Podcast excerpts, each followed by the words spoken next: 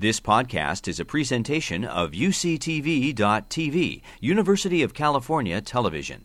Like what you learn, help others discover UCTV podcasts by leaving a comment or rating in iTunes. Welcome to the UCSF Osher Mini Medical School for the Public. My name is Shelley Adler, and I am the interim director and the director of education for the UCSF Osher Center for Integrative Medicine. Today we're starting a six session series on mindfulness entitled Integrative Medicine and Mindfulness From the Monastery to Modern Medical Practice. I'm going to be facilitating the series with my friend and colleague Dr. Hecht, who I'm going to say a few more words about in a moment because he's our initial speaker as well.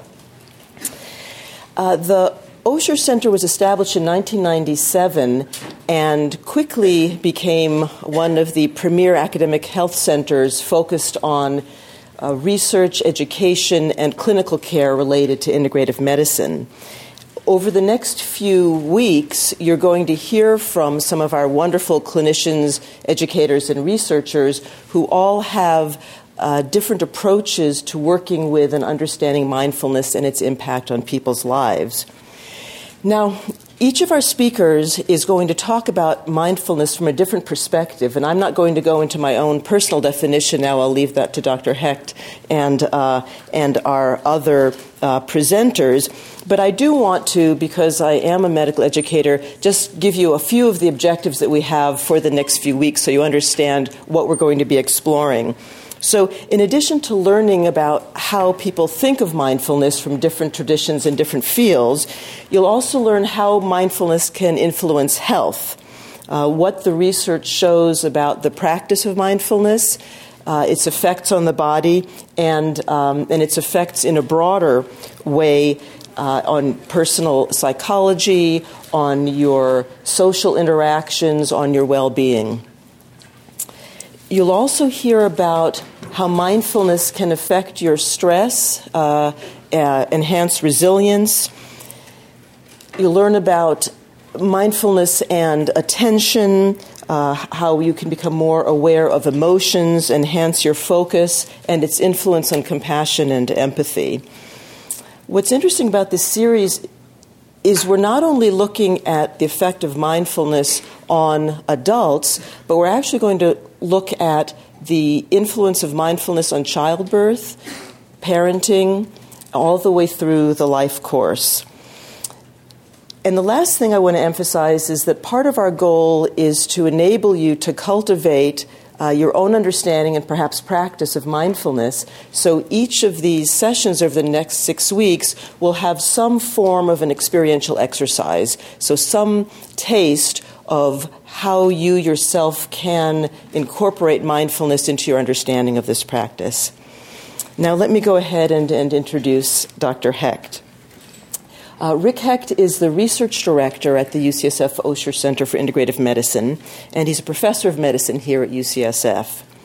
He's trained in general internal medicine and HIV medicine, and he received additional training in clinical research methods during a fellowship in clinical epidemiology here at UCSF as well.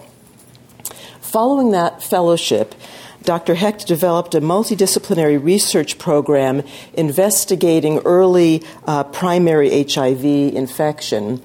And this work ended up building one of the world's largest and most productive cohort studies of early HIV uh, infection. And it's called the Options Project. Since 2002, Dr. Hecht has been involved at the Osher Center in a number of different ways. Uh, in particular, he's built a truly wonderful research program that focuses on mind body medicine uh, and interventions, particularly uh, meditation and yoga, using what we call a psychoneuroimmunology approach, or PNI if you don't have a lot of time. Uh, and he uses to, uh, this to study the effects of these practices on the endocrine, metabolic, and immune systems. He's led multiple NIH grants studying the effects of meditation and yoga on health. And he also plays a key role at the Osher Center in mentoring uh, research fellows and junior faculty in research methods. Clearly, the best person to launch this series. Please join me in welcoming Dr. Hecht.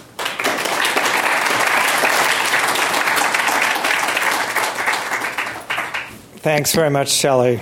Before I really get started with a talk, um, I want to actually ask you all a couple more questions. I know Shelley asked about how many of you have been at an Osher mini medical school uh, course before, and it looks like a lot of you have. Um, uh, it would be helpful for me to know how many of you have ever done any kind of meditation practice. Okay, so almost all of you. Great. Um, how many of you have a regular meditation practice, like you do something, however you define regular? Okay. A few of you. Okay.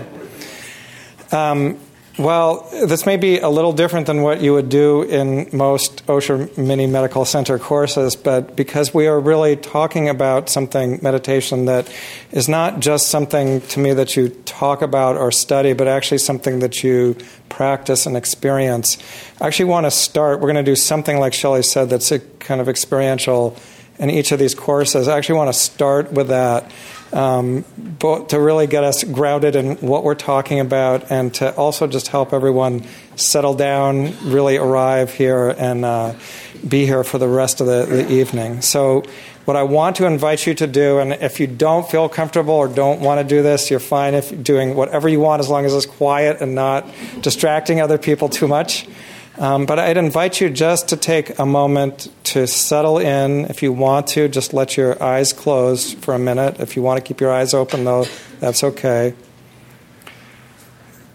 And I just invite you to take a moment and begin to arrive in this space.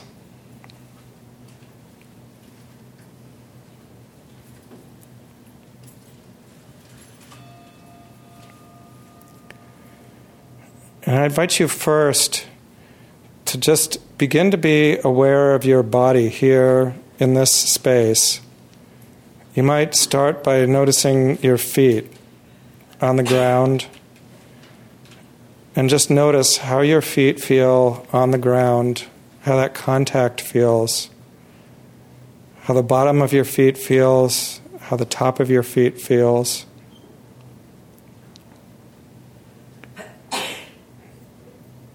And you might let your awareness go to other places where you're contacting your chair. Feel how it feels sitting in the chair, the pressure on your legs. Notice your seat in the chair, your back against the chair.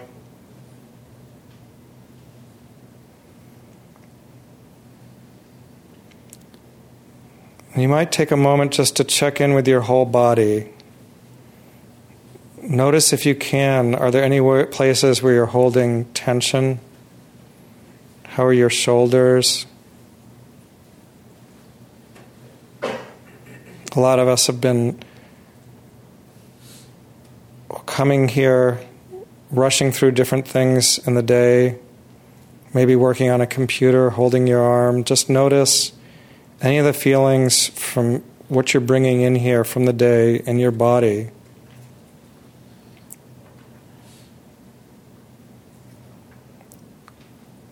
You might th- let your awareness go to your face. We hold a lot of our feelings in the face. You might notice the muscles around the eyes, around the mouth. Are they holding any tension? There's nothing you need to do to change it, just notice it.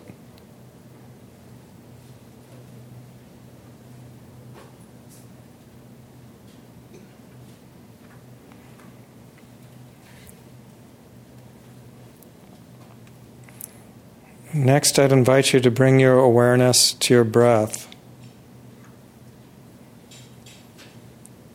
You might notice your breath going in and out. Notice how it feels as it fills your lungs. How it feels as it flows out.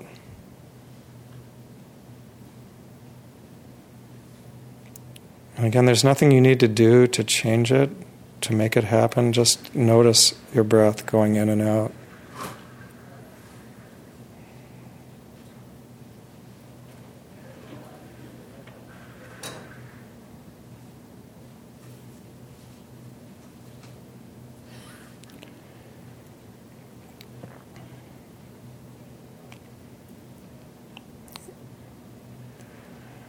Next, I'd invite you to notice if you have any feeling in your body now, any emotion, again, that you're bringing from the day or that you feel right now. How does that feel in your body?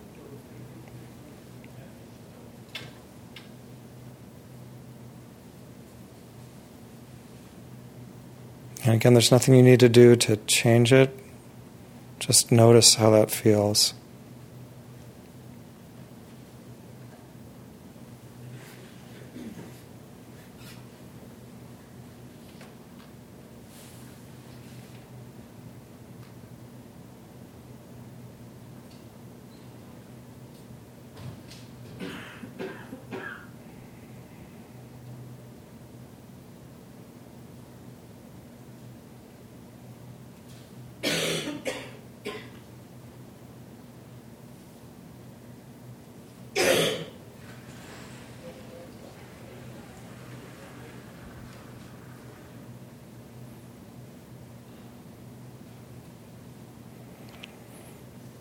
And I invite you to bring your attention back to your breath and just notice how it feels now flowing in and out.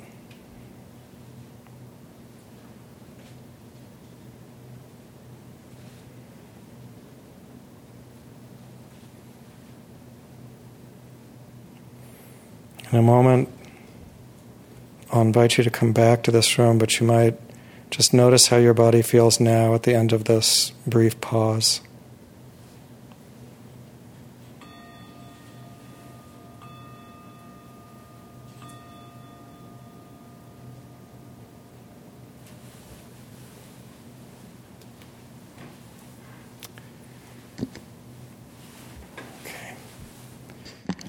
Thanks, everyone. So, hopefully, now you're really ready for this course. Um, what I'm going to be talking about today is really an overview, partly of the area of research, um, how you know what research looks like in general on meditation. Um, but I'm going to really start by giving you a framework because this is mini medical school to really think about how these kinds of interventions might work when we talk about health. Now, when we're talking about this whole field, this is one of the things I really think about is this is not something that's just uh, in the scientific world, it's very much in the lay world. Um, and there are a lot of claims about where we're at with the science of meditation. This is a Time magazine from a few years ago that some of you may have seen. And one of the questions I'm going to be asking is um, Does the science where we're at right now, does it live up to the hype? How well do we really understand the science behind what meditation does? The first thing I want to talk about here again is talking about how something like meditation, which is really a mental state, how could that really affect your health? This is an overall topic, really, in mind body medicine in general. It's an area that I am fascinated about. I think um, is really got all these different amazing connections to think about. And I hope one of the things that you'll get out of this is a curiosity and interest in how these connections between your mind and your body might really work. So I want to just see if people can yeah. No, it's supposed to be meditation. yeah. Yeah.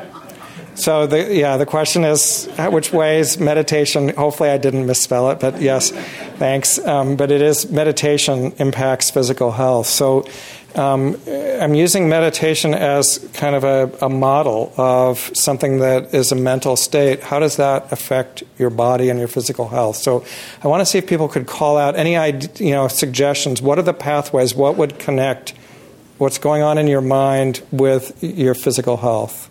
Any, yeah. effect on the immune system. Okay, so effects on the immune system. Great. Any.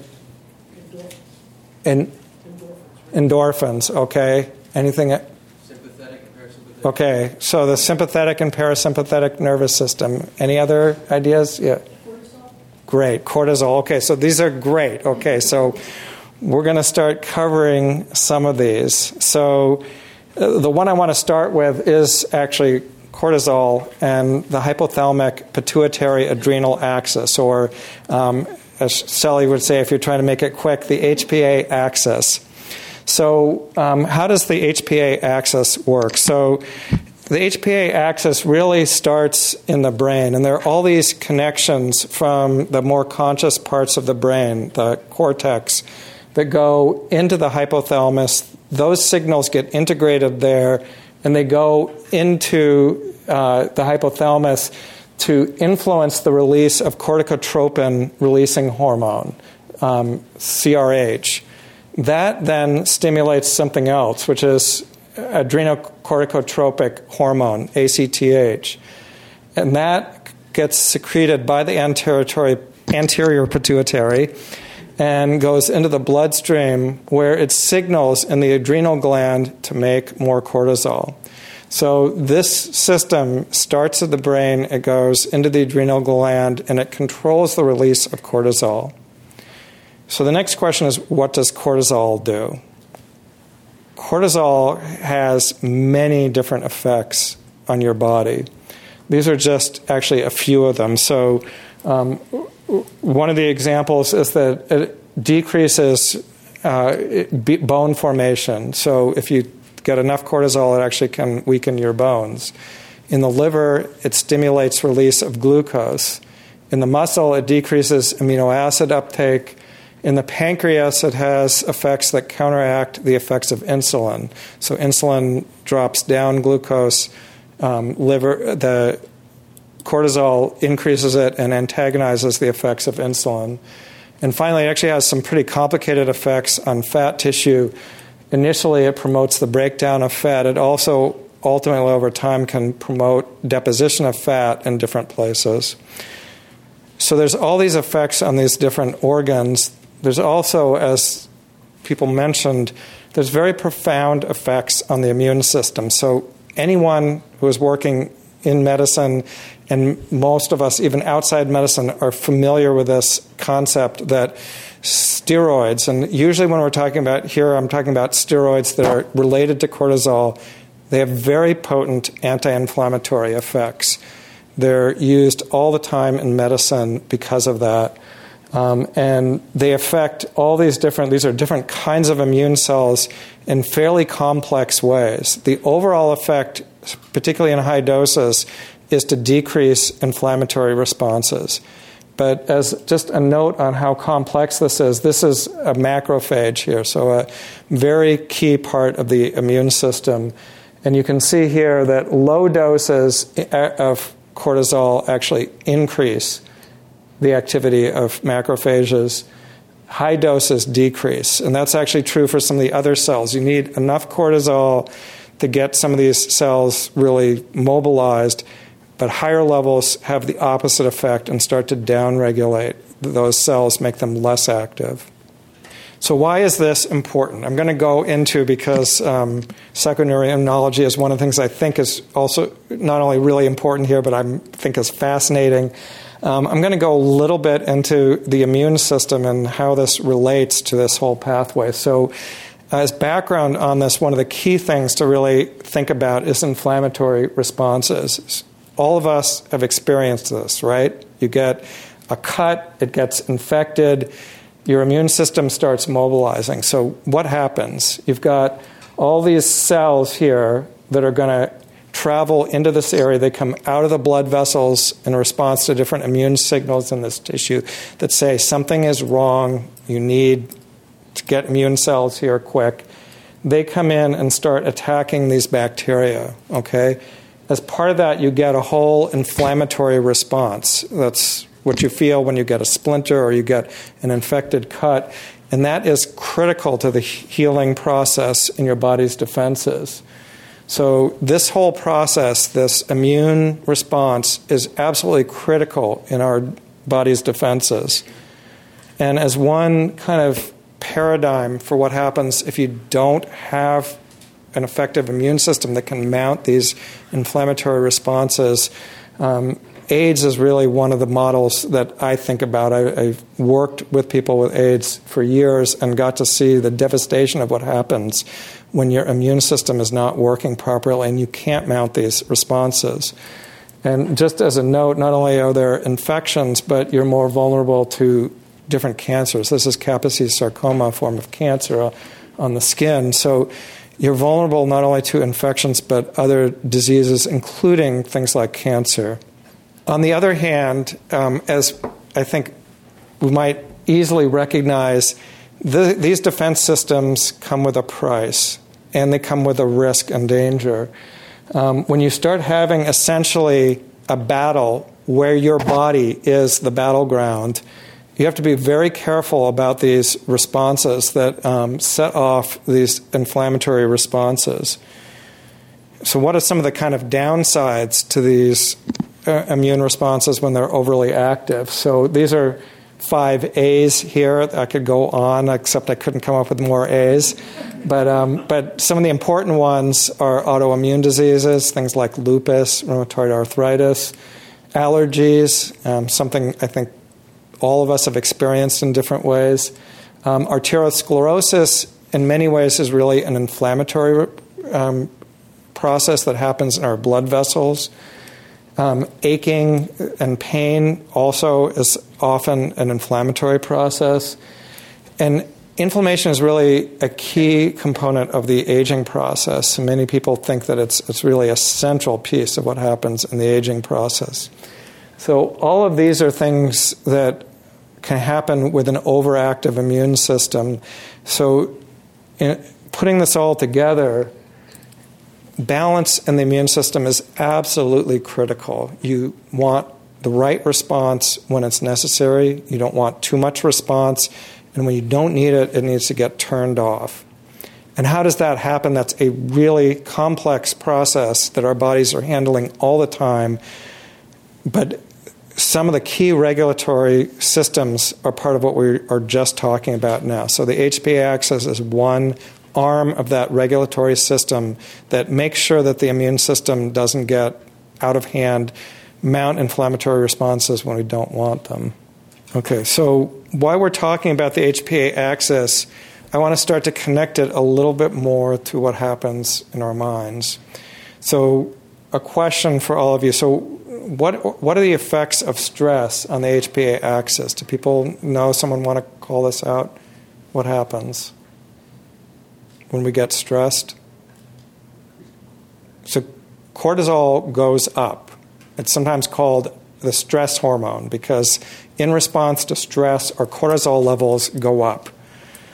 Now, one way to look at this, I'm going to tell you about here, and this is where we're going to move a little bit into experimental models. I'm going to tell you about this because it's one of the experimental models that we use to actually get stress responses and uh, affect people's cortisol. So, this is called the Trier Social Stress Test. It's named after Trier, Germany, where people developed this.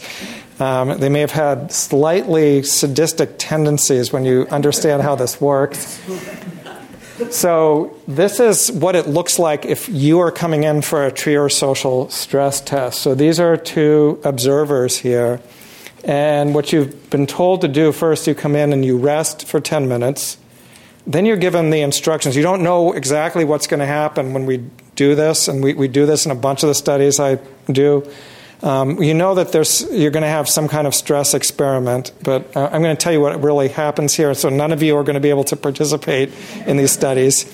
Um, so you get the instructions right before this is going to happen, and the instruction is it can vary a little bit, but a typical thing is going to be. We want you to imagine that you are coming for a job interview for a job you really want.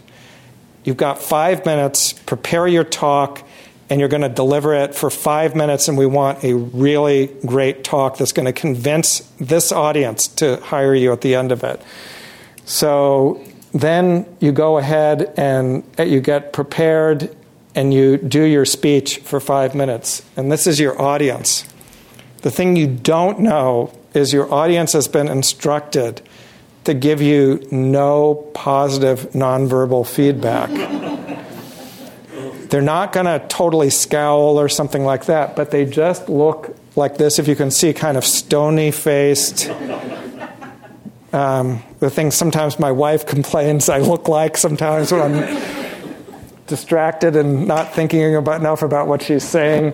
But um, they don't give any kind of response. It turns out, as social animals, at least most of us are very keyed in, especially in this kind of circumstance where you're giving a talk. You want to make sure it's connecting with your audience and that people are responding, but they just sit there and just are completely blank. Um, so you do that for five minutes, and then if, if that hasn't stressed you enough, and some, some people are really good at doing things like this, spontaneously giving a job talk, um, then we switch to the math task. And that tends to get even some of the people who do just sail through the job talk. So, in the math task, what they are asked to do so imagine this you're told, I want you to count backward from 1,000 by 13 as quickly as you can. the experimenters here have a list in front of them of all the right answers, and as soon as you get a wrong answer, they say, stony faced, I'm sorry, that's wrong, start over again. so people have to keep doing this um, for, for five minutes. So this reliably gets a stress response for, for at least most people. Um, and what does this look like? So here is what this looks like in an experiment with a, the Trier social stress test. So what you're going to see here first in this blue line, for this is time here, this is level. So the blue line shows the, the ACTH level. So these are coming. This is coming from from the, the brain, and it's signaling. It's going to signal to the adrenal gland that it should make more cortisol. So it goes up very quickly within a minute or two. A little, there's a little time lag, but behind that, the cortisol levels rise here. So they go way up for most people during this kind of experience, and gradually it takes about an hour to come down for a typical person after this kind of experience. So I, am asking you two things. Please don't stay, just stay stony faced there. Um, but also just think about that. This is kind of what happens during our daily life when we hit a, a stressful situation. You're going to get these kinds of hormonal responses. So the next question is what does this really matter? What do they, do, does all this stuff, like what I'm showing you with cortisol and so on, in real life, does this really matter in our immune systems? To answer that question, I'm going to go into another question, which is what's the connection between these three pretty disparate pictures? So, I'm going to tell you a little bit about this. This is a really fascinating model. Um, it's one that's been developed by Sheldon Cohen, who's a psychologist at Carnegie Mellon, who's done just amazing work in this field. And he's done a series of experiments where he gets people for a few days to go either to a apartment or um, now some of the time they're using hotels, motels for these experiments where they rent rooms for a few days and they expose people to this. Anyone know what that is? That's a yeah, cold virus. So this is a rhinovirus. So he is experimentally exposing volunteers. These are a lot of poor college students in part, but um, can you think of it like, do you want to spend five days in a hotel getting a cold um, while we poke you and draw blood and give you questionnaires? Um, so they expose them to a, a, a set dose of, of rhinovirus and watch what happens. And he's done a whole series of studies, but this is one of the really classic ones. This was published in New England Journal in 1991. So I'm going to walk you through what this tells us.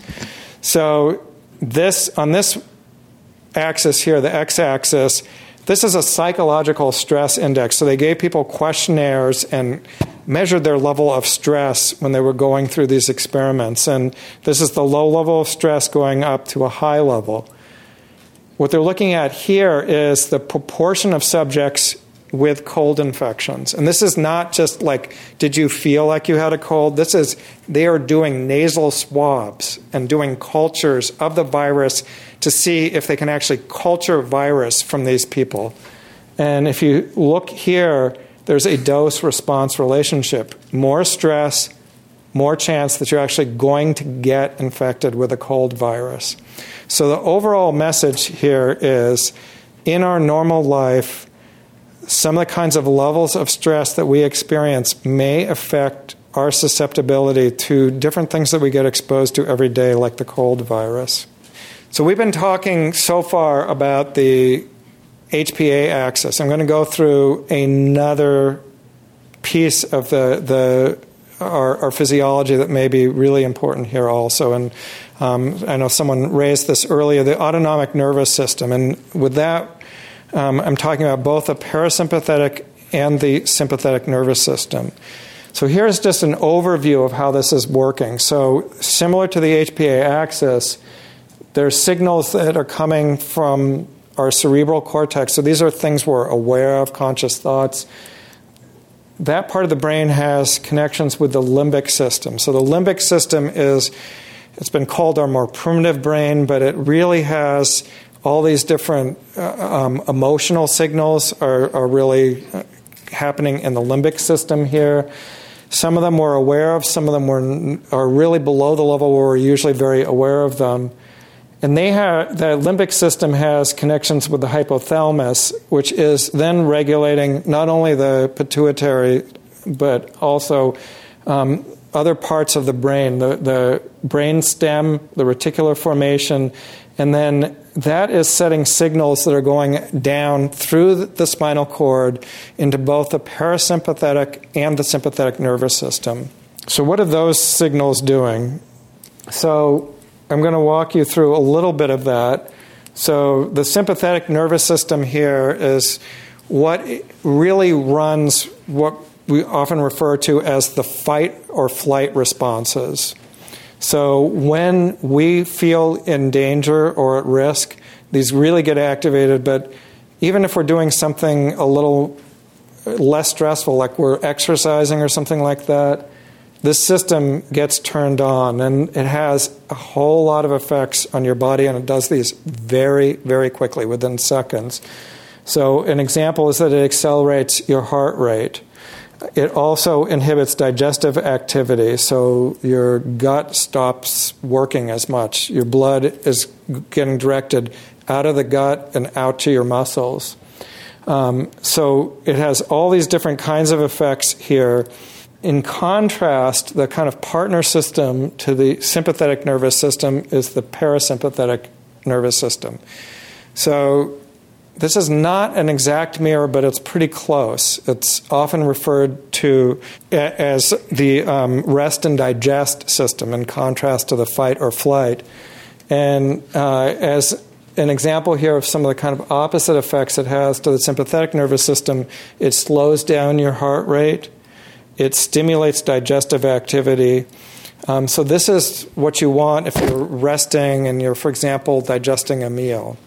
So, like the HPA axis, it turns out this system also has a lot of uh, influences on the immune system, and these have not been appreciated as much as the HPA axis. The HPA axis, I think, is obvious because, for example, in medicine, we use medicines that are like cortisol all the time um, that make it really obvious that there's a connection, but it turns out there's very profound connections with the immune system, with the autonomic nervous system as well. How does that happen? Well, one of the ways it happens is that there are receptors in all these immune cells that actually respond to neurotransmitters that are being uh, released by the autonomic nervous system. And there's receptors for both signals that are coming from the sympathetic nervous system and the parasympathetic nervous system. As one example of how this works, and some of the connections with our actually mental state. Um, there's been some very interesting experiments that were done by Steve Cole, who is at UCLA. So, um, what is this? So, this is a slice of a lymph node from a rhesus macaque. This is a, essentially a, a kind of monkey. And what they're looking at here in the lymph node, all these green dots, these are being stained for sympathetic nervous system innervation. So everywhere You see a green dot, that means there's a nerve coming in from the sympathetic nervous system. So you can see there's dots all over this lymph node. So they're going into this lymph node to release uh, substances they're called catecholamines that starts signaling to cells in the lymph node itself. As one example of how our social condition actually affects our immune system, um, what Steve Cole and, and his group did is in this condition here, these rhesus macaques were kept mo- mainly in isolation. So these were in normal, stable social groupings. These were in uh, isolation for the most part in unstable social settings. So they had very brief interactions with other rhesus macaques. So what is it? What what is the difference here? Anyone want to call it out? Should hopefully be able to see it from back there. So there's a lot more innervation. So you see many more green dots here. So what that is telling us is this is not even just a temporary thing that you get a response for one or two minutes. These conditions actually change the whole, essentially, architecture of the lymph node, and it changes the amount of connections and increases the amount of sympathetic nerve fibers that are going into the lymph node here. So this means that this rhesus macaque is going to be more sensitive to these fight or flight responses. Um, and it may be a little easy, harder for that kind of animal to actually essentially downregulate or decrease the effects of stress on the immune system. So, what this means, that's a, a great question. So, the question is um, Is the example on the right more inflamed? So, it's not more inflamed now, but it turns out that the responses that are generated from the, the sympathetic nervous system, which we're staining for here, they tend to be in, inflammatory responses. The parasympathetic nervous system tends to decrease inflammation. So the kind of logical conclusion here is that when you start to increase the sympathetic nervous system innervation and you turn on the sympathetic nervous system, it's easier to turn on these these inflammatory responses. So there's one other kind of connection here that I think is important that we didn't hear as much, and it's one of the things I, I think a lot about as a physician, and that is um, there's a real connection between people's mental state and their health behaviors.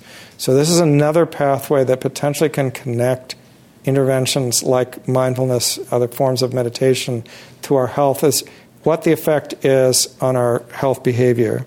I'm going to give you one example here, and this is a really fascinating study. This is work done um, by Mary Whooley, who is uh, a colleague here at UCSF, um, who I did some of my fellowship training with years ago.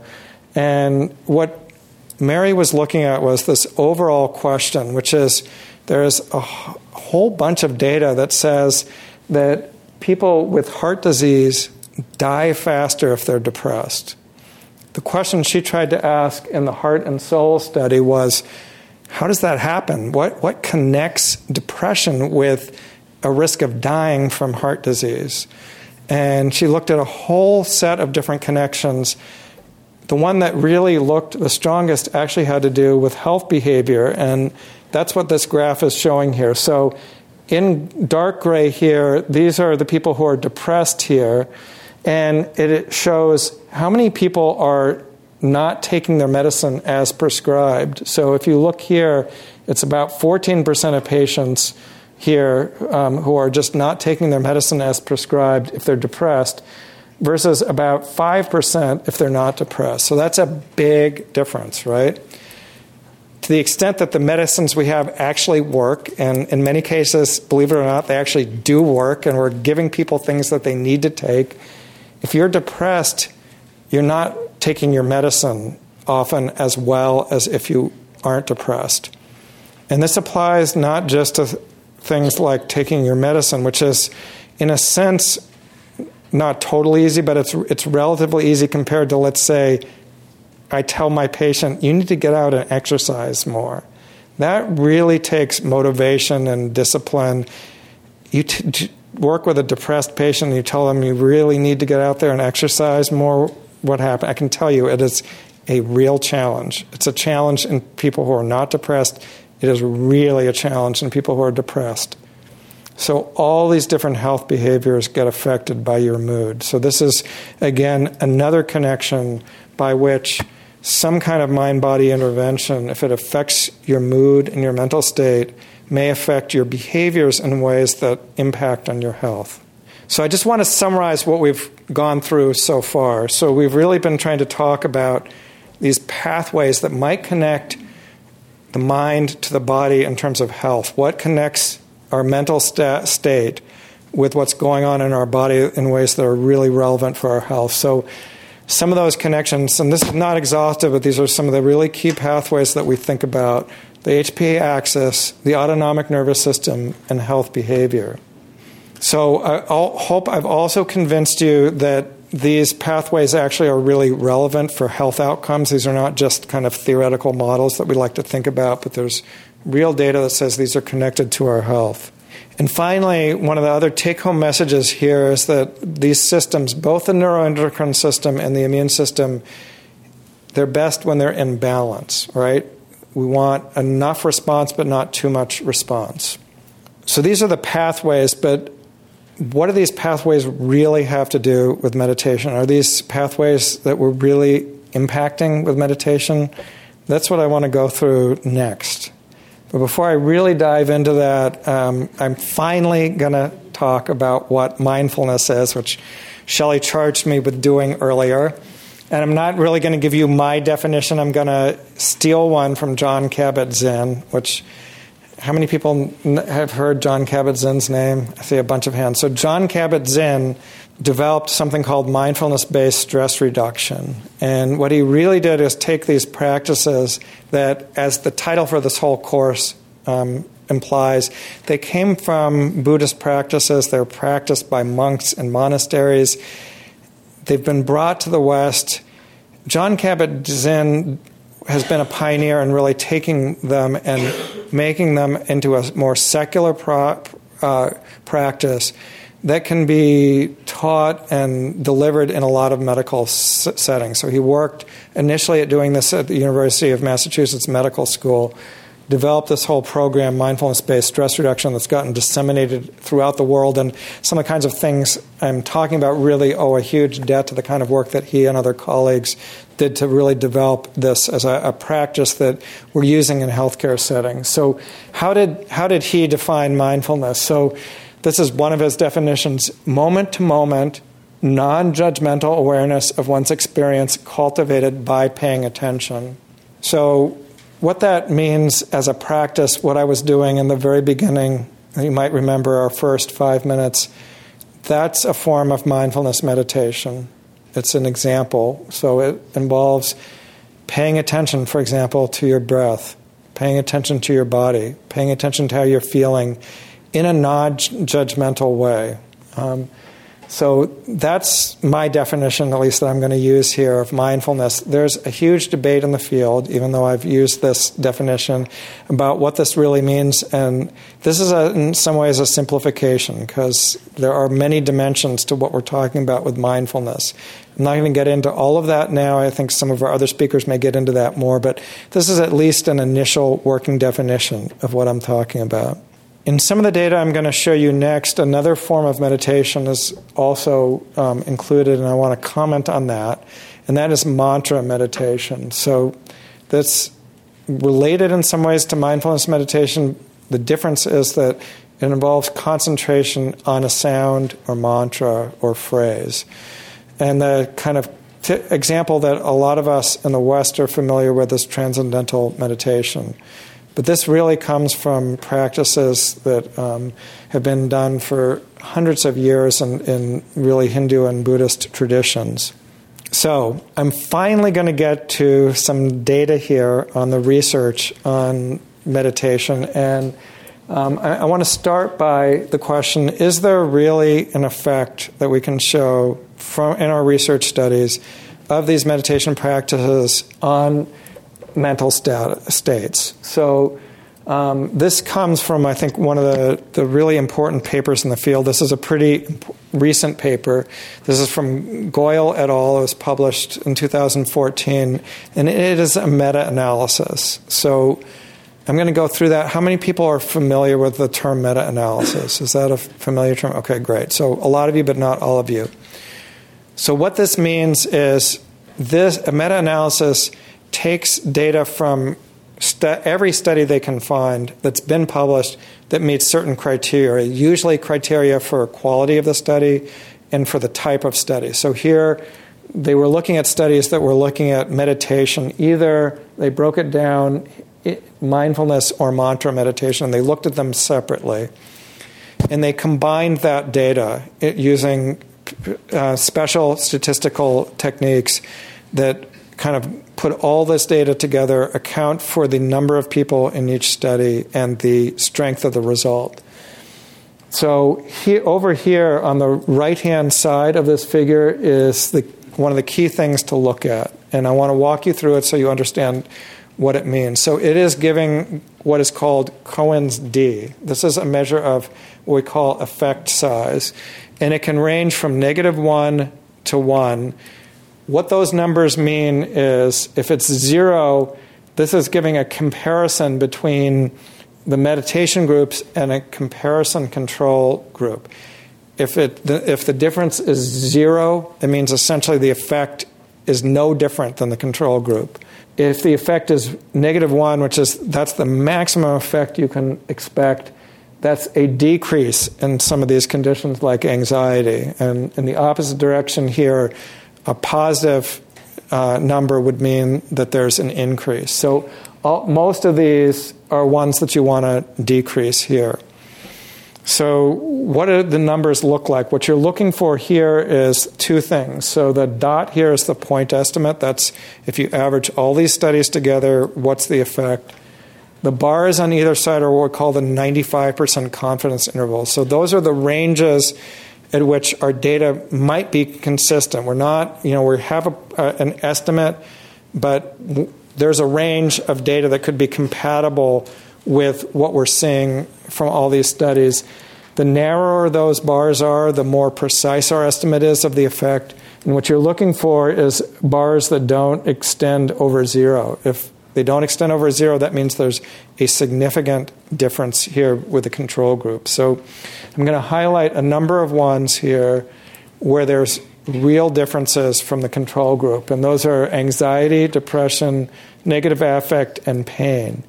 And you might notice for some of these, for example, for anxiety, there is a significant decrease for mindfulness meditation studies.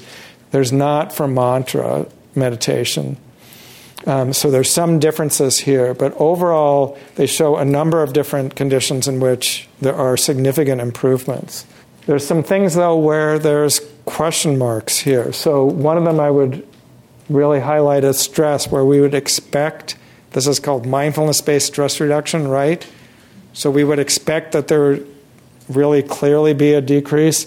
Well, there is a decrease if you look over here, but it's not statistically significant. It still crosses the, the zero line. So that leaves a little bit of question mark here. It's not saying for sure there's not an effect, it's saying it looks like there might be an effect, but within all the data we have, it's not we're not 100% sure.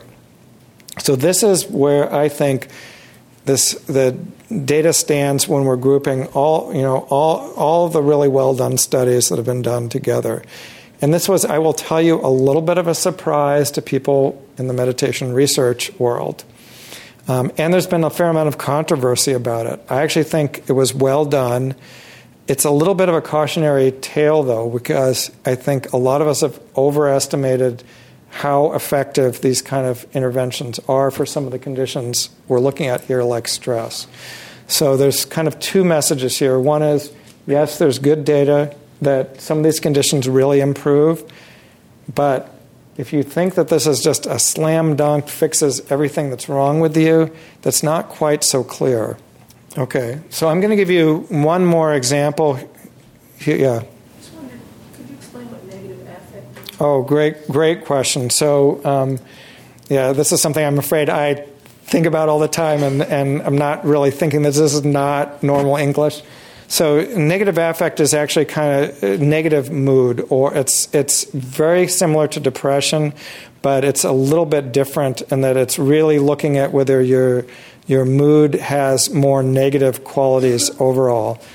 It's particularly contrasted with positive affect, and the, the really interesting thing here is that you can have positive affect even at the same time that you're having negative affect. And the example, this uh, comes from, from Judy Moskowitz and, and, Susan Folkman, who've been key people at the Osher Center who've worked with us a lot, is they did a study of um, gay men who had partners who were dying of AIDS, a very difficult, stressful condition in which there was a fair amount of negative mood, but many of those people reported that at different points during the day they had moments that were really positive and meaningful to them and they were also experiencing positive affect at the same time. So that's what this is about, and you want more, ideally, positive affect. And there's evidence that it may be increased with meditation, but it's not. Again, this is where there's some uncertainty. And, and the negative affect, again, is going to be similar to, but not identical to depression, and you want to decrease that. Yeah, so great question. So, what, what would be different about mindfulness versus mantra meditation? So, um, anyone who's familiar with this, any any thoughts on this? What would be different between them? Okay, so I'm going to take a stab at this. So, one of the things that's different. So, mantra meditation invo- is what is really called a concentration form of meditation, and it involves really just concentrating on a mantra, repeating it to yourself over and over again it's something where you're kind of calming your thoughts down, for example. You're not ruminating about things, but you're just focused on this one sound. What's different in mindfulness, uh, particularly how it's implemented in things like mindfulness based stress reduction, I did a little bit of this at the beginning. It often involves things, for example, where you're turning some of your attention toward your emotional state noticing your emotions, noticing how you feel in your body, how those emotions might feel in your body. And it involves more work with what I would call emotion regulation, noticing those emotions, being aware of them, and working with them. That is really actually different than what is usually done in mantra meditation. And that's I think one of the reasons that these findings are different, it's one of the things that I would have hypothesized here. It's one of the reasons in some of the studies where we use mindfulness meditation, we're specifically aiming to get some of those emotion regulation effects, not just the what's been called the relaxation response that may be, uh, bit, maybe elicited from mantra meditation. Great question. So I have to go back and check. So, how many people would be in all these studies? So, this is uh, at least several thousand people. I'd have to double check that to make sure I'm telling you the right thing. And it varies a little bit because not all these studies measured the same thing. So, they're putting in as much data as they can, but in some cases, some of these studies don't have the same measures in them.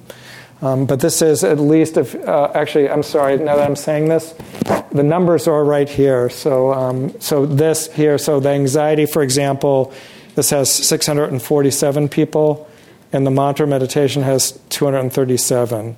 Um, some of them have higher numbers here, um, if I remember. So the negative affect, this has uh, 1,140 people in it. Yeah. One more question, then I'm going to try and move on. Great question. So, what's the duration and frequency? So, that varied here. It's not the exact same thing in each study, but many of the mindfulness studies here are using what's called mindfulness based stress reduction, which is an eight week course. It meets once a week. Um, over eight weeks, it gives you homework. So, you're trying to do daily practice. That's the intention. Um, many of the mantra studies, based meditation studies, are using transcendental meditation, which is um, usually taught over a couple of days, and then the practice is do the meditation 20 minutes twice a day. Um, so I'm going to. It's fine to throw out a few questions as I'm going along. I want to make sure that um, any kind of key things are getting addressed, but I'm going to leave time at the end, so we're going to have time for, for overall questions. So, um, so for some questions, just please note them down because we're going to have time at the end for, for more questions. going on to this next study, this is a, another kind of illustration of some of the effects of these kind of mindfulness interventions on our mental state. And I'm highlighting this in part because this is, I think, one of the just really well done studies that's come out recently. So, this is a study was done by Willem Kuyken and colleagues. It was done in the UK. Um, he is at the, the Oxford Center for Mindfulness.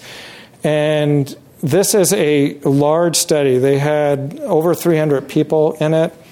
And what they were addressing is a really kind of major mental health problem, which is people who have developed major depression often get better with treatment, but are high risk of relapsing and developing depression again.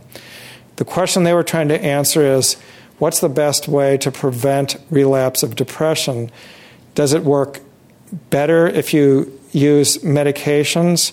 Or, and they were doing this as what's called a non inferiority trial, do you get as good an effect if you take people off medication but give them something else? And that something else is something called mindfulness based cognitive therapy. So um, it incorporates actually a lot of what's in mindfulness based stress reduction, but also involves more work directly with depression and involves some pieces of cognitive therapy, which I'm not going to go into a lot, but is a little bit more standard psychotherapy for depression. So those are kind of woven together in this mindfulness based cognitive therapy course. And what this is showing on this y axis is what's the risk of what proportion of people have stayed relapse free, have not had a recurrence of depression over time in the two different groups. So the top group is the group that got the mindfulness based cognitive therapy. The blue line here is the group that stayed on medication. This was a non inferiority trial, which means they were trying to make sure that this approach is as good as medication, and you can see it's actually somewhat better.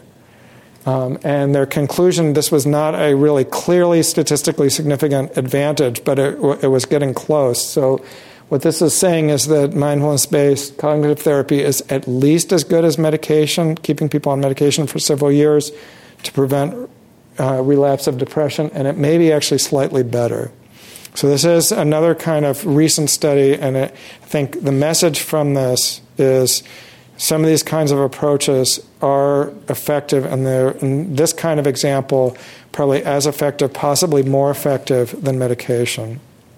So that's kind of the overall effect on things we can measure about things like people's mood, depression, anxiety.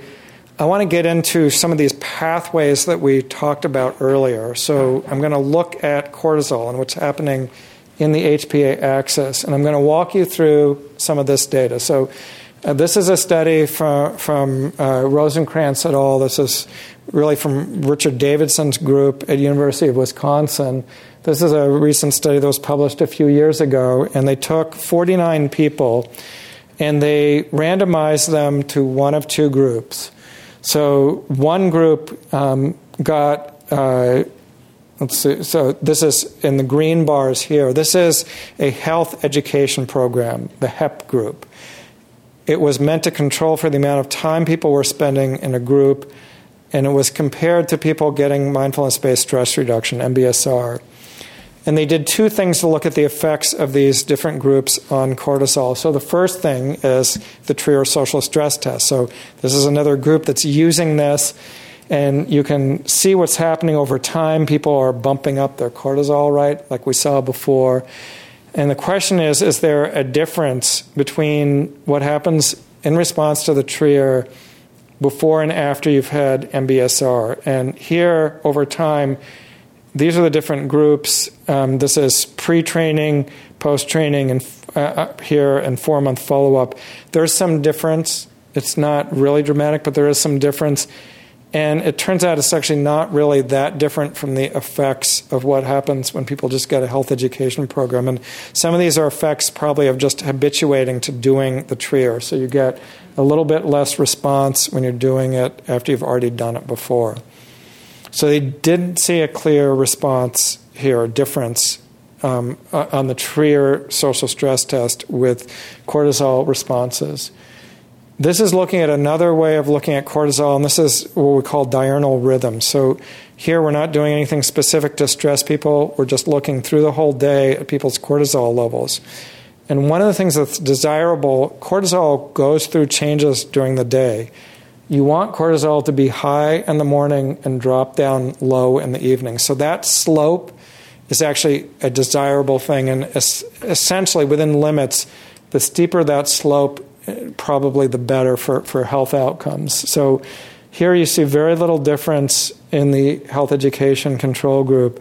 There is actually some difference here, where particularly um, by four months, this group has a steeper, the MBSR group has a steeper decline, and that was statistically significant. It was kind of borderline, but it was a statistically significant difference over time. So, putting this together, this suggests that there are some effects um, when you're talking about cortisol in diurnal rhythm from this kind of training, but they m- may be modest. So here's another thing that they looked at. They looked at an inflammatory response. They used something called capsaicin, which is what's in hot peppers. It's an irritant. It gives you an inflammatory response if you put it on your skin. And what they found here was that the um, the MBSR group here, people first got kind of sensitized to this. So in the control group, they got a bigger inflammatory response after they got the second dose. Here, though, in the MBSR group, they didn't get that same increase, and that was, again, a, a, significant difference. So it suggests that in this kind of inflammatory response, there might be some downregulation of the inflammation from the MBSR training. So that's kind of interesting, but you know, you, we don't usually put capsaicin on our skin to kind of see what happens. So the question is, in uh, kind of other immune responses, what happens? And I'm going to take you through a bunch of data that comes from one of our studies. It's called the SHINE study. And we randomized people who were overweight to one of two conditions. And I'm going to give you just kind of the brief rundown. They both had similar diet information, a Mediterranean diet information.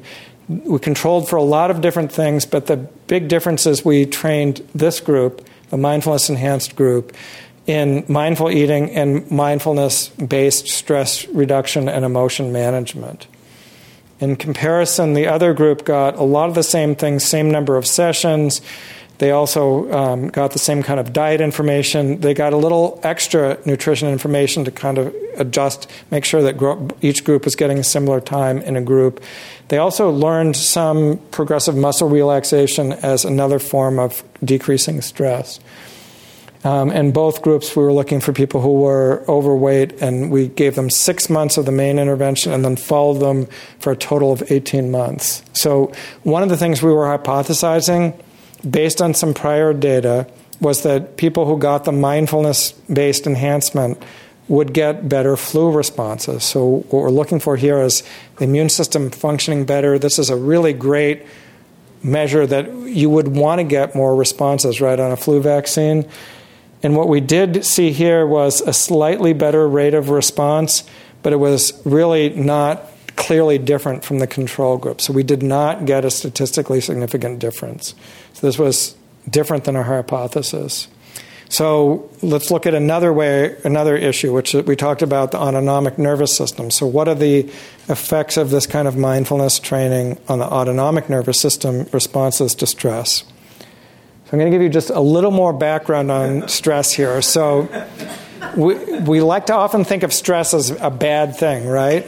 Well, stress, I'm just going to say, is not all bad. If you try and live a completely stress free life, um, you're really not living very much. Um, stress is part of life. There also, though, can be more good stress here, uh, exemplified by this predator bad, it's not so good stress as when you're the prey, right? And it turns out that these elicit different kinds of stress responses. So, in this model, and this is developed um, in part by Wendy Mendes, who is another faculty member here, um, the kind of positive thing is uh, uh, stress is uh, associated with approach or, or activated stress. It has elements of toughness and resilience the, uh, the other kind of bad stress is more of a withdrawal, inhibited kind of stress. and it is more of a kind of defeat kind of response to stress. So, um, what, stre- what, what influences this? Well, so what kind of stress response you get depends on how you're appraising this. And this is, again, something that's happening in your mind, right? So if you appraise a stressful situation like that animal of prey as a threat, in which the demands may increase, ex- exceed what your resources are, you get a set of stress responses that include constriction of your blood vessels in your, in your periphery. So you get increased total peripheral resistance. That is probably a protective response if you might get wounded. A challenge response, though, is more what you want. For example, if you're going to be a sprinter and you're in the Olympics and you want to go out there and you want to do your very best, you get an increase in your cardiac efficiency. So, one of the ways we measure that is an increase in cardiac output. So it turns out in the lab during this Trier social stress test, we can actually measure those responses. We put a whole bunch of monitors on people, and we get measures of these two different things increases in cardiac output or decreases, and increases or decrease in your peripheral resistance. So that's the, again, are you clamping down your blood vessels? So here's what this looks like in our SHINE study. So I'm going to walk you through this. So um, in the green group here, this is our control group. The red group here, that is our, the group that got the mindfulness enhancements. And if you look here, this is the change in total peripheral resistance starting from baseline from the first measure this is a second Trier social stress test after people have gotten all the training. And you can see here on the second Trier, there is a decrease in total peripheral resistance, so less of this threat response. Whereas the other group is actually getting, the control group is getting more response, potentially because they're actually know what they're in for and they're getting a little more tense. In contrast, with cardiac output, again, this is the challenge physiologic response the mindfulness enhanced group is having an increase in cardiac output, the control group is getting a decrease. So these are all statistically significant differences. So, what it's suggesting here is if you remember looking at MBSR, uh, the, the prior study, we didn't see a, response, a, a, big improvement or change in cortisol levels. We, I'm not showing you the data here, but we got exactly the same kind of finding no difference in cortisol effects. But we did see is this effect on the autonomic nervous system. And this is really significant because this immediate stress response is one of the ones that happens just right away. And it suggests that this is being affected by what's happening, what you're learning with these mindfulness skills. And it's helping people shift in this kind of stress condition, a job talk, for example, from this threat response, which is probably less desirable, to a response that would be more desirable for most people, which is this is a challenge. I'm going to bring my best to it.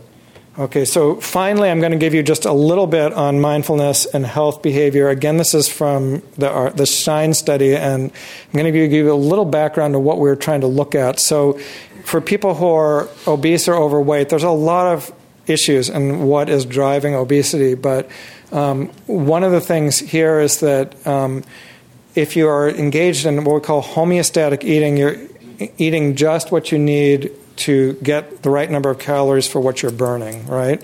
There's another form of eating which is called hedonic eating, okay? And it's what gets stimulated often, too often, by our current food environment, which is we're eating in response to all these reward drive signals um, from all these different really attractive looking foods here. And we're eating not because we need that, those calories for our energy balance, but because we want to eat for the pleasure of it.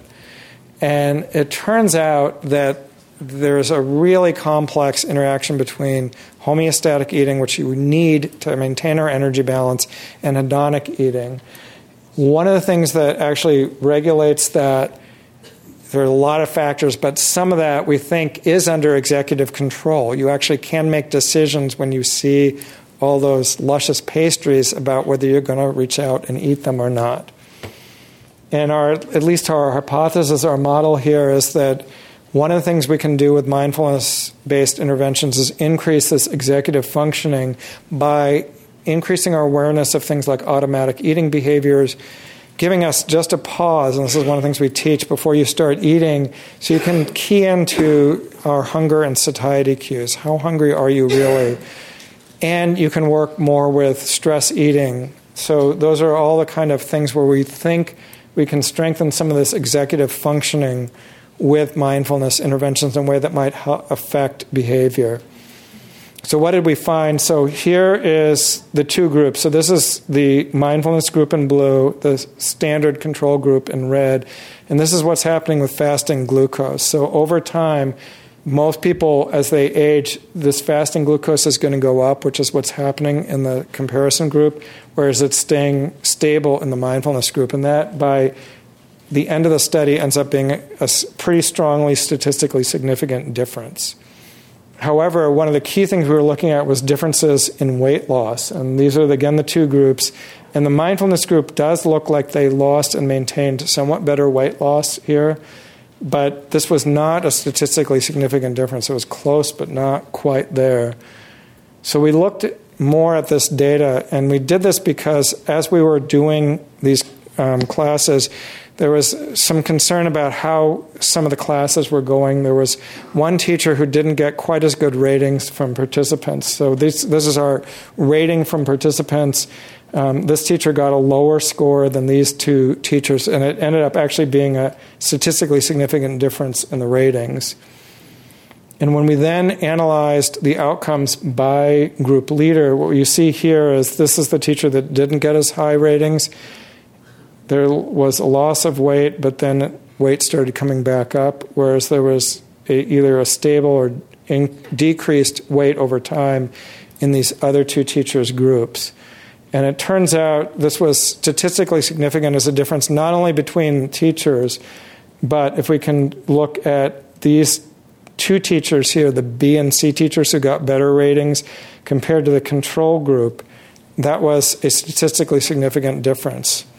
So, putting this all together, it suggested to us, and we're very cautious about this. This was not the initially planned analysis, it's something we did after we completed the study. So, you have to be particularly careful with this, but suggests that these kind of interventions really are pretty dependent on who's teaching it. And that that can really influence the results. So this is one of the kind of next areas that we're trying to understand better. So finally, I'm going to, you know, as one last kind of issue about health behavior and mindfulness. Um, I'm going to show you some data from an- another colleague. This is from Judd Brewer, um, who's at the Center for Mindfulness at UMass now.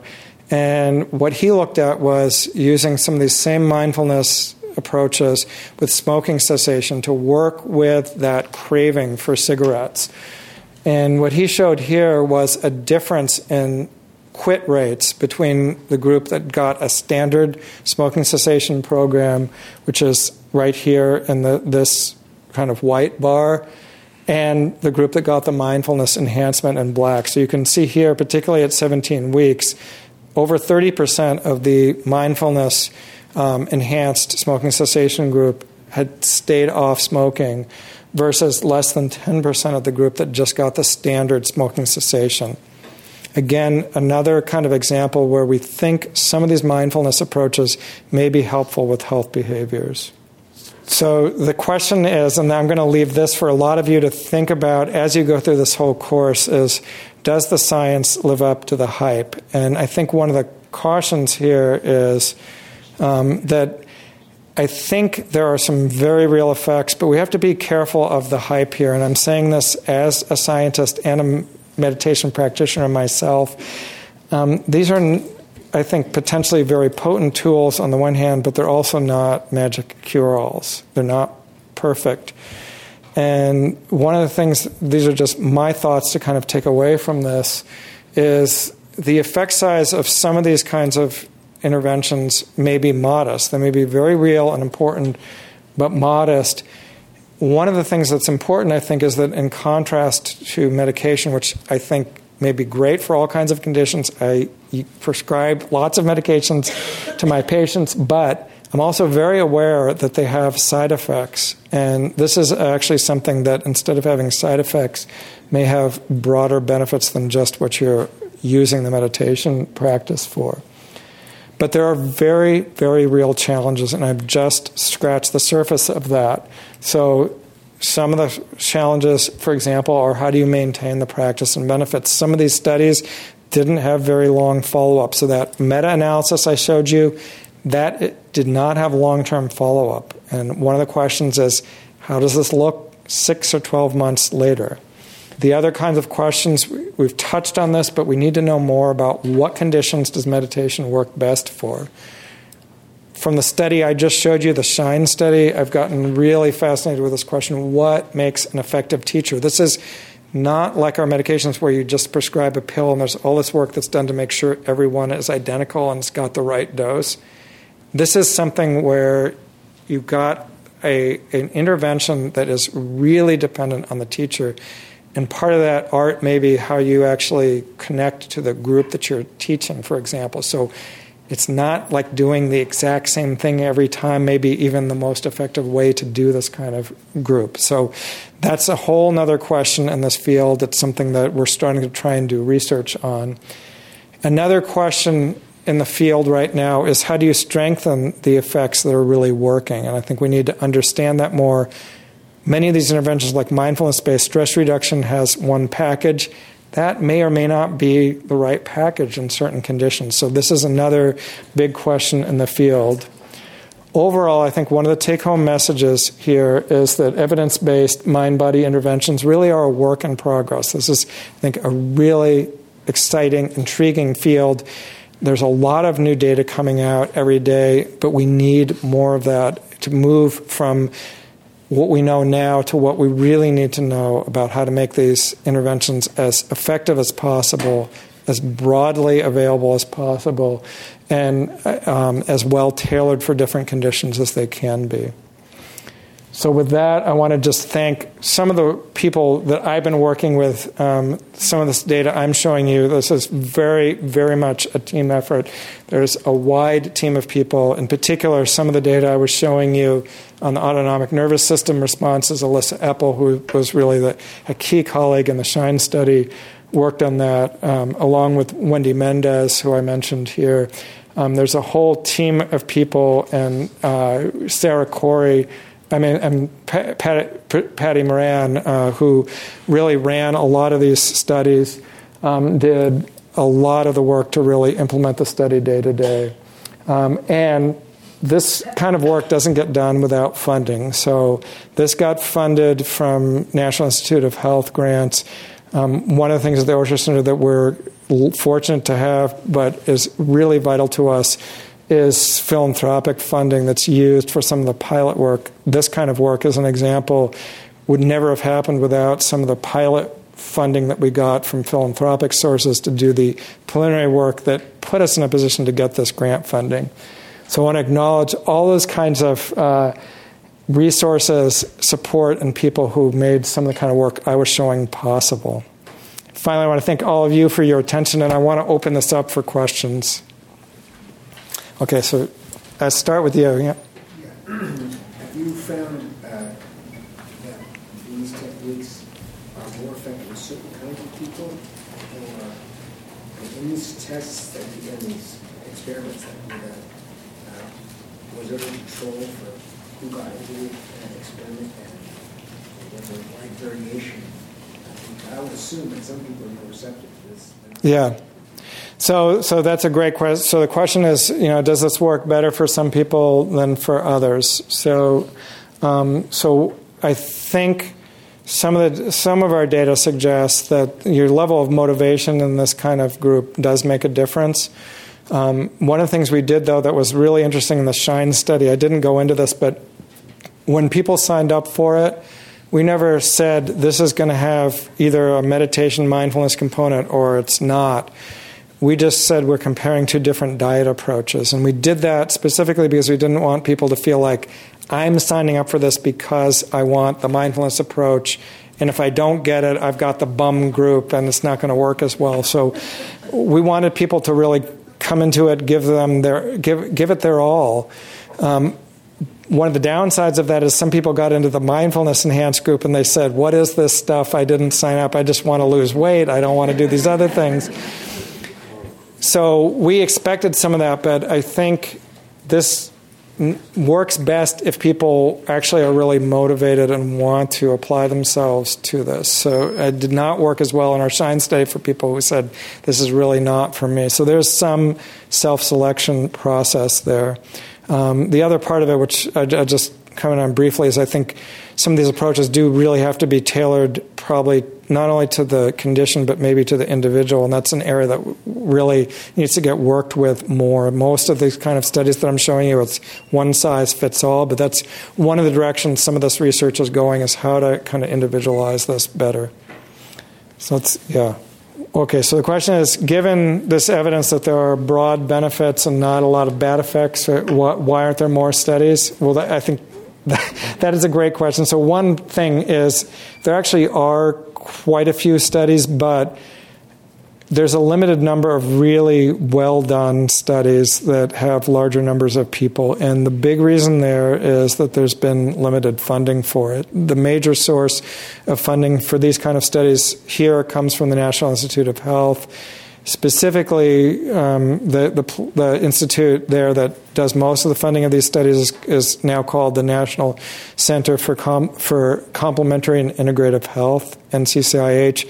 They have one of the smallest budgets of any center at the, at the NIH, and they are constantly kind of under attack by people who think that we shouldn't be studying this in the first place.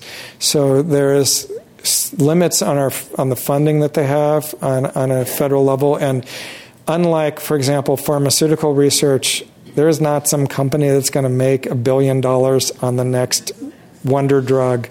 Um, so uh, there's not you know that kind of funding that comes from industry. So it really we're really dependent on both NIH funding and on philanthropic funding. Um, it's, it's one of the areas we'd love to see increased, and where you can make your voice heard, um, I, I, think there's a chance to make some difference. Yeah. So the question is: Is this becoming part of? Yeah. Is this becoming part of the healthcare system? It's definitely part of what I incorporate in my my practice now. Um, it, you know, it, this is not something I would tell everyone to do. So there's some people where they're they're working with issues where I think something like mindfulness based stress reduction might be helpful. This is becoming much more incorporated into our healthcare system. Kaiser, as an example, has programs that are part of the Kaiser system now, partly because of the demand for them and some of the evidence that they really make a difference. One of the questions still is what the, how the reimbursement system works for it. So, yeah, so for the most part, these are not reimbursed as part of our standard health care. You have to pay out of pocket. So that is, I think, one of the barriers. One of the reasons to keep doing this research, in part, is to get the evidence base, to move that into something that we can prescribe, just like I prescribe medication, I can also prescribe something like mindfulness based cognitive therapy instead of keeping people on antidepressant medications. Yeah. So, I think okay. Are you able to teach this now in medical school and nursing school? Is this advanced to that level yet? Or? Yeah, so Shelley would answer this better than I do because she is really involved in the medical school curriculum, but this all this is really becoming part of the medical school. It already is part of the medical school curriculum. It's becoming more part of the curriculum. So, um, so first, the difference. The question is the difference of the fasting glucose that I showed there. So that was after 18 months from the beginning of the, the study. So um, we we ran people through the groups with intensive intervention for six months. It then was 12 months after the end of those groups. The difference was very clearly statistically significant. It was about um, four to five milligrams per deciliter of glucose difference. That would be enough to be clinically significant. We estimated, I think, about a 20% decrease in your risk of developing diabetes with that. So, very, you know, what could be clinically significant.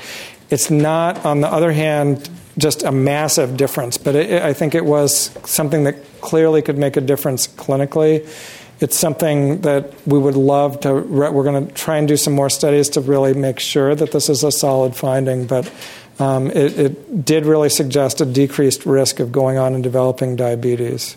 Yeah. Okay. So the question is, can you decrease the number of the green dots, those sympathetic nerve fibers that are going into the lymph node. So we don't fully know the answer to that, but the example there with the, the rhesus macaques was that when they were in a kind of healthy social environment, they had fewer of they did not have a lot of sympathetic nervous system innervation going into the lymph node. So the implication you could look at that two ways being in the social isolation increased it but the other flip side of that i think is being in a, a kind of healthy calming social situation decreased it.